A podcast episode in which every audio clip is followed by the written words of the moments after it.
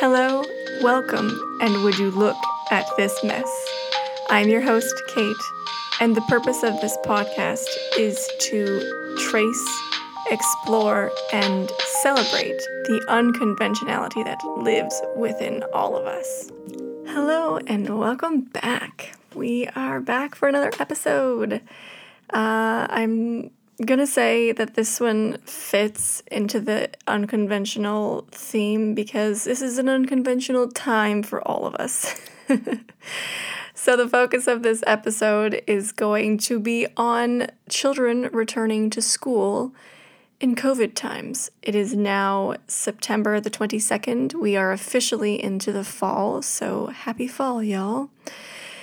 And uh, kids have been back to school now for, well, depending on the age and whatnot, uh, two weeks. But my daughter, our daughter, started school again last Tuesday. So she's been in, in school for a week today.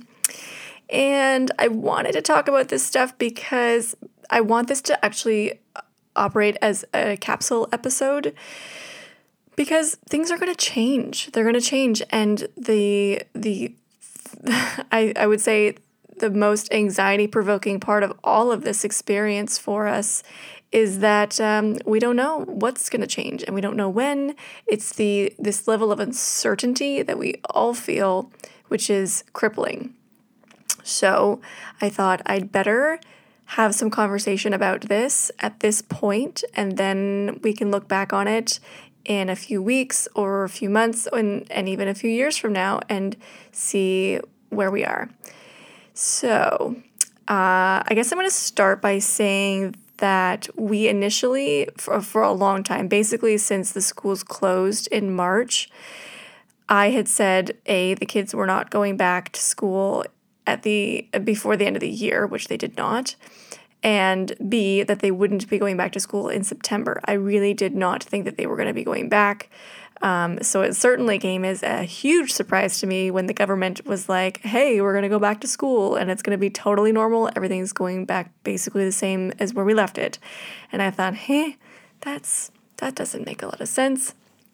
So, of course, they left it to individual school boards. We are in the Hamilton Wentworth District School Board, so our school board did implement some of their own strategies to help, um, you know, slow the spread while kids return to school. So things like mask wearing and reducing class sizes and some other measures that are in class that keep the kids from sharing things and being too close to each other and all of that stuff.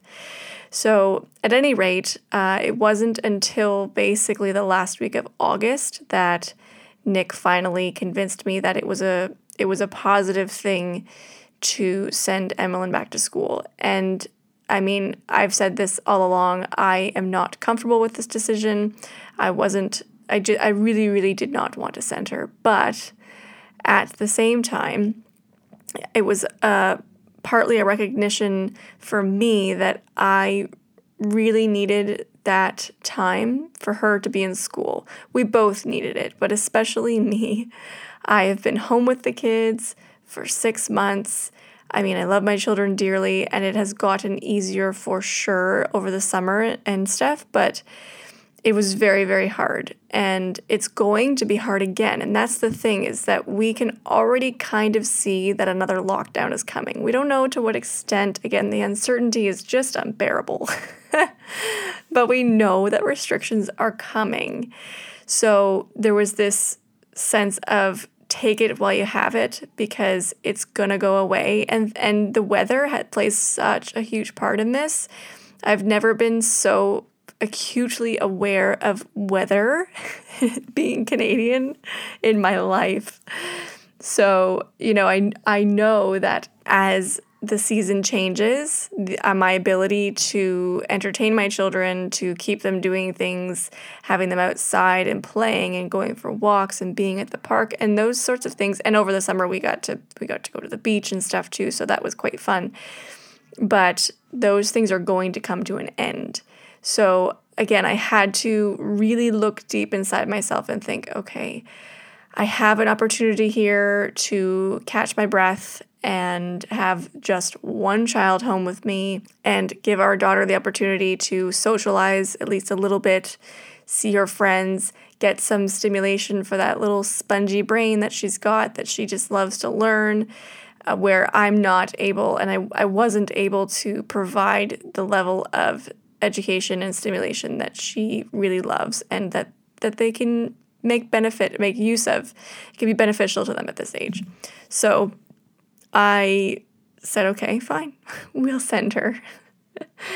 And ugh like i said i was initially i felt like physically ill thinking about it. And as time has gone on of course with all things when you make a decision um, you adjust to it your brain starts to become more normalize it and so it gets a little bit less stressful. I watch on twitter every day. I watch this one particular user has been posting really in-depth detailed analyses and reports on what cases are looking like in the province and goes by region so paying close attention to what areas around us are picking up and what our area is doing. And so far, we we seem to be managing it quite well. Again, it's not going to last. You know, there's only so much that can be done with people interacting with other people to reduce the spread. It's just it's an imperfect system, and uh, we're we're all vectors for this. So, yeah, I. Uh, I'm deeply uncomfortable with with all of this. But at the same time, I've felt in the last few days, I've felt very at peace with the fact that I get to spend some time with my son, who is young. I forfeited the opportunity to really bond closely with him as a baby because I went to writing my thesis full time and then I was working full time from the time that he was uh, four months old. And, you know, I've said this before, but even if I had, um, or I've said this in other places before, not on the podcast. Anyway, even if I had stayed home with him at that point in his life, we still had Emmeline, our daughter, home full time too. So he and I would never have had the opportunity to spend that time together. And so now, for the first time in his life, we have a little bit of time that we can we can enjoy just him and I. And so that's kind of nice. Um, we're enjoying that. And I've felt a slight alleviation of stress that I'm not able to be everything for my children when they're home. Um, just because it's it's exhausting for me. Even though I'm technically not working, I do have some things that I'm working on, including this podcast, which require my undivided attention. So the kids end up doing other things. Um, luckily, Bobby is young enough still that even if the TV goes on for him, he gets distracted pretty easily. So I'm not as concerned about him being in front of the television for hours at a time because he will get distracted. He will start to play on his own. And and actually I say that as an age thing, but it could just be a personality thing too, because Emmeline is just not like that. She's very much like me where if she gets sucked into something, she's she's in it for the long haul. So he's a little different and again hoping that it's a personality trait and not just an age thing that he'll go and he'll play on his own for a long time too. So I feel a little bit less um, responsible for him sitting around all day while I do things. Um, of course, that's not every day. Yesterday, we spent most of the day outside. It was so beautiful, and he was having such a good time playing at the park, and we were riding bikes, and it was nice. Um, anyway, but the point of this episode is meant to be about school. So, yeah, I I had intended initially to to have Emmeline home for school, and I flip flopped back and forth about what kind of school, like what what sort of framework we were going to be working within, and I say going to, but of course, um, we are. There is the reality that at some stage she's going to be home, and we'll have to implement at least some of this stuff. But I felt that when I was looking at homeschooling, I thought I, I don't want to put a lot of pressure on myself to perform essentially to be the mom who can do all of the education and do all of the the activities and things like that. And luckily she's in senior kindergarten this year so there's not a whole lot of um, academic stuff that goes into it but there are lots of activities that the teachers can give you that you can do with your kids that help them learn experientially. And that's all good but like when when school went virtual in the spring. Things, of course, were quite different because it was a very um, uncertain time. We were all reeling from what was going on, so it was challenging because you're, as an individual, you're trying to work through your own stuff. Your children are trying to work through their stuff, and then you're trying to also do some kind of educational basis for your day with your kids. And it was just, it was very hard. And so when I think about homeschooling, that's where my brain goes, even though I know it would be different if we were to do it now.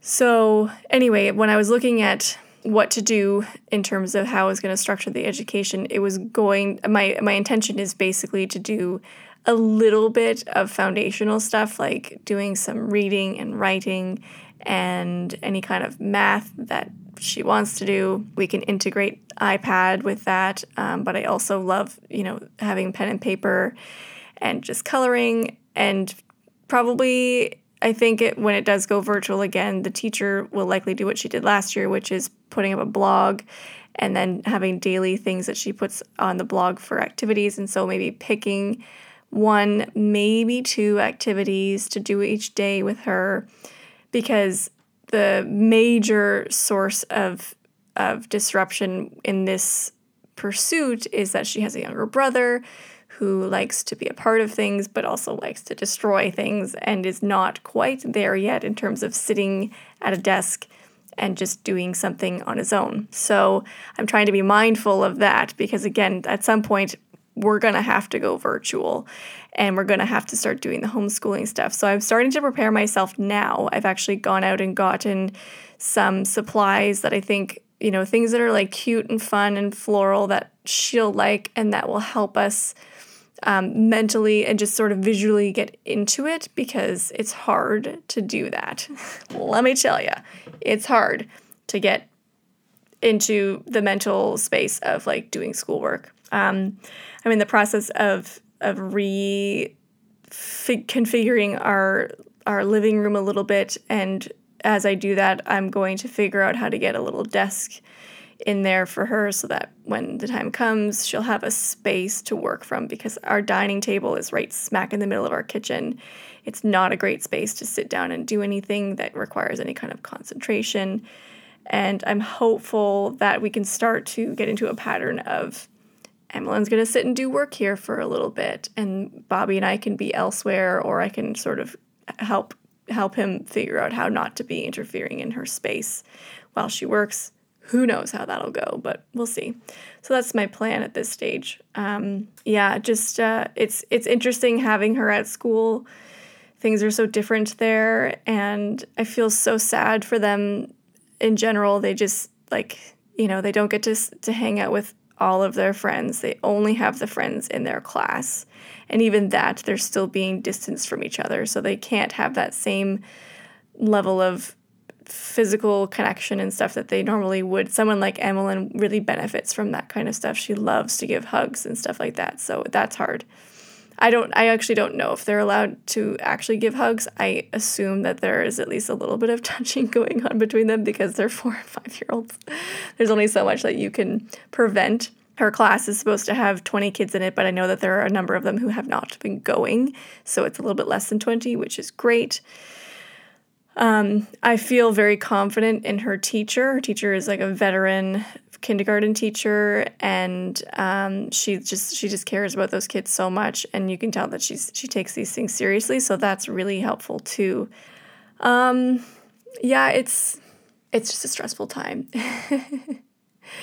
We all have our our stuff that we're constantly mulling and um, I guess so. The the word on the street, literally the word on the street, as of yesterday, is that there are some rumors that school is going to close after Thanksgiving. I don't know.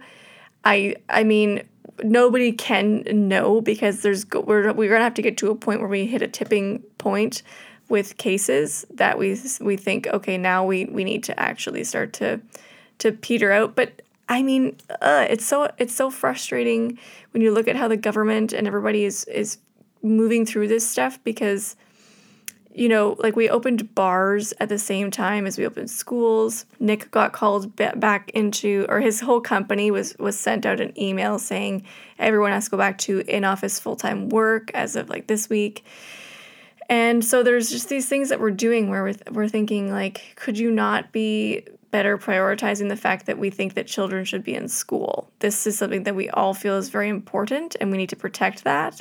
But we're doing all these other things that are also increasing exposures and contacts and things. So we're just really asking for another lockdown or another shutdown.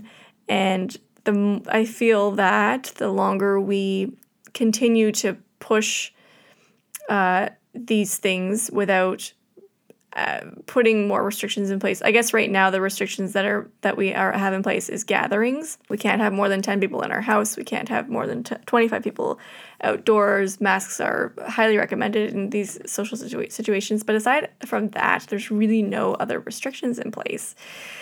And yeah, so Nick and I are both feeling like it will be frustrating if we we don't start to pull back on some things and then suddenly we have to lock down again because we've hit that tipping point. It's too late now, and we're back to where we were in March, and the kids have to be coming out of school, and it's just more of a disaster.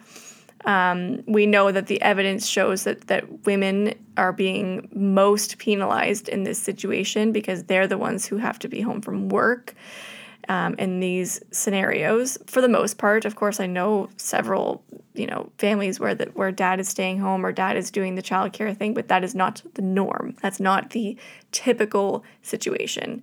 So women are really losing out in this in this scenario. Um, myself included. You know, I lost my job when I when things uh, started to go down in in March, and then that was my retail job. And then I was supposed to be going back to my field job in the spring and summer, but because I was tied to the house, that's not something that I can do from home. Can't dig a dig a, a unit from home, so um, I've lost out on almost all employment since March. I think I've been out in the field six days so far this season, and three of them were not even half days. So it's been minimal. And, you know, it is what it is. I'm the mom. I make very little money compared to Nick, so it just makes sense.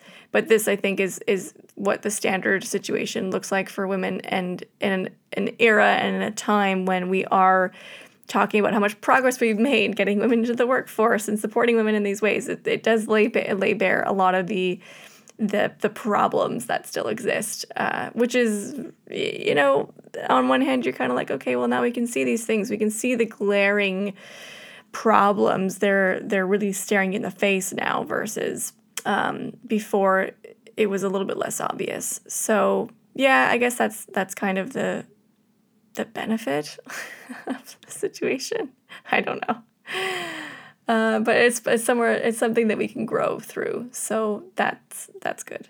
And hopefully we do. I mean that's that's something where i'm like oh well when we exist in a imperialist uh, white supremacist patriarchal capitalist capitalist society uh, it's hard to even take those those instances and really grow from them. So we'll see how it goes. But uh, yeah, so Emmeline's in school for now. When she gets sent home from being in school at whatever stage that is. Um, and we don't know if it'll be permanent either. There might be just periods of shutdowns for schools until they can get cases down. Who knows how that'll go? Some schools are already closed, actually. A couple, I think, in Ottawa. Um, Ottawa and Toronto and Toronto area have been seeing pretty significant rises in cases and some um, outbreaks at some schools, so they're already closing down. But yeah, when she does inevitably have to come home, we will we will have it set up and prepared to do our best to get some schooling in while she's home, but I'm also not going to place a high expectation on myself to do that because um, that would just be setting myself up for disaster. And I think if you're in a similar situation, you should also give yourself some grace and also realize that these are unprecedented times. It's um, going to be very unconventional learning and education for some time, and we have to be able to get through this. So you got to be able to do what you have to do to um, to survive it, and maybe if you're lucky, you can thrive. I mean, some people are thriving, but it's not common as far as I can tell. So that's what I've got to share with you for today. Kind of a short one, but yeah, capsule episode. By the time this is released, actually, it'll be a couple of weeks from now. So I'll also be curious to see how things have changed by then. And maybe I'll do another one, a little update by that point. We'll see if anything changes uh, significantly before between now and then.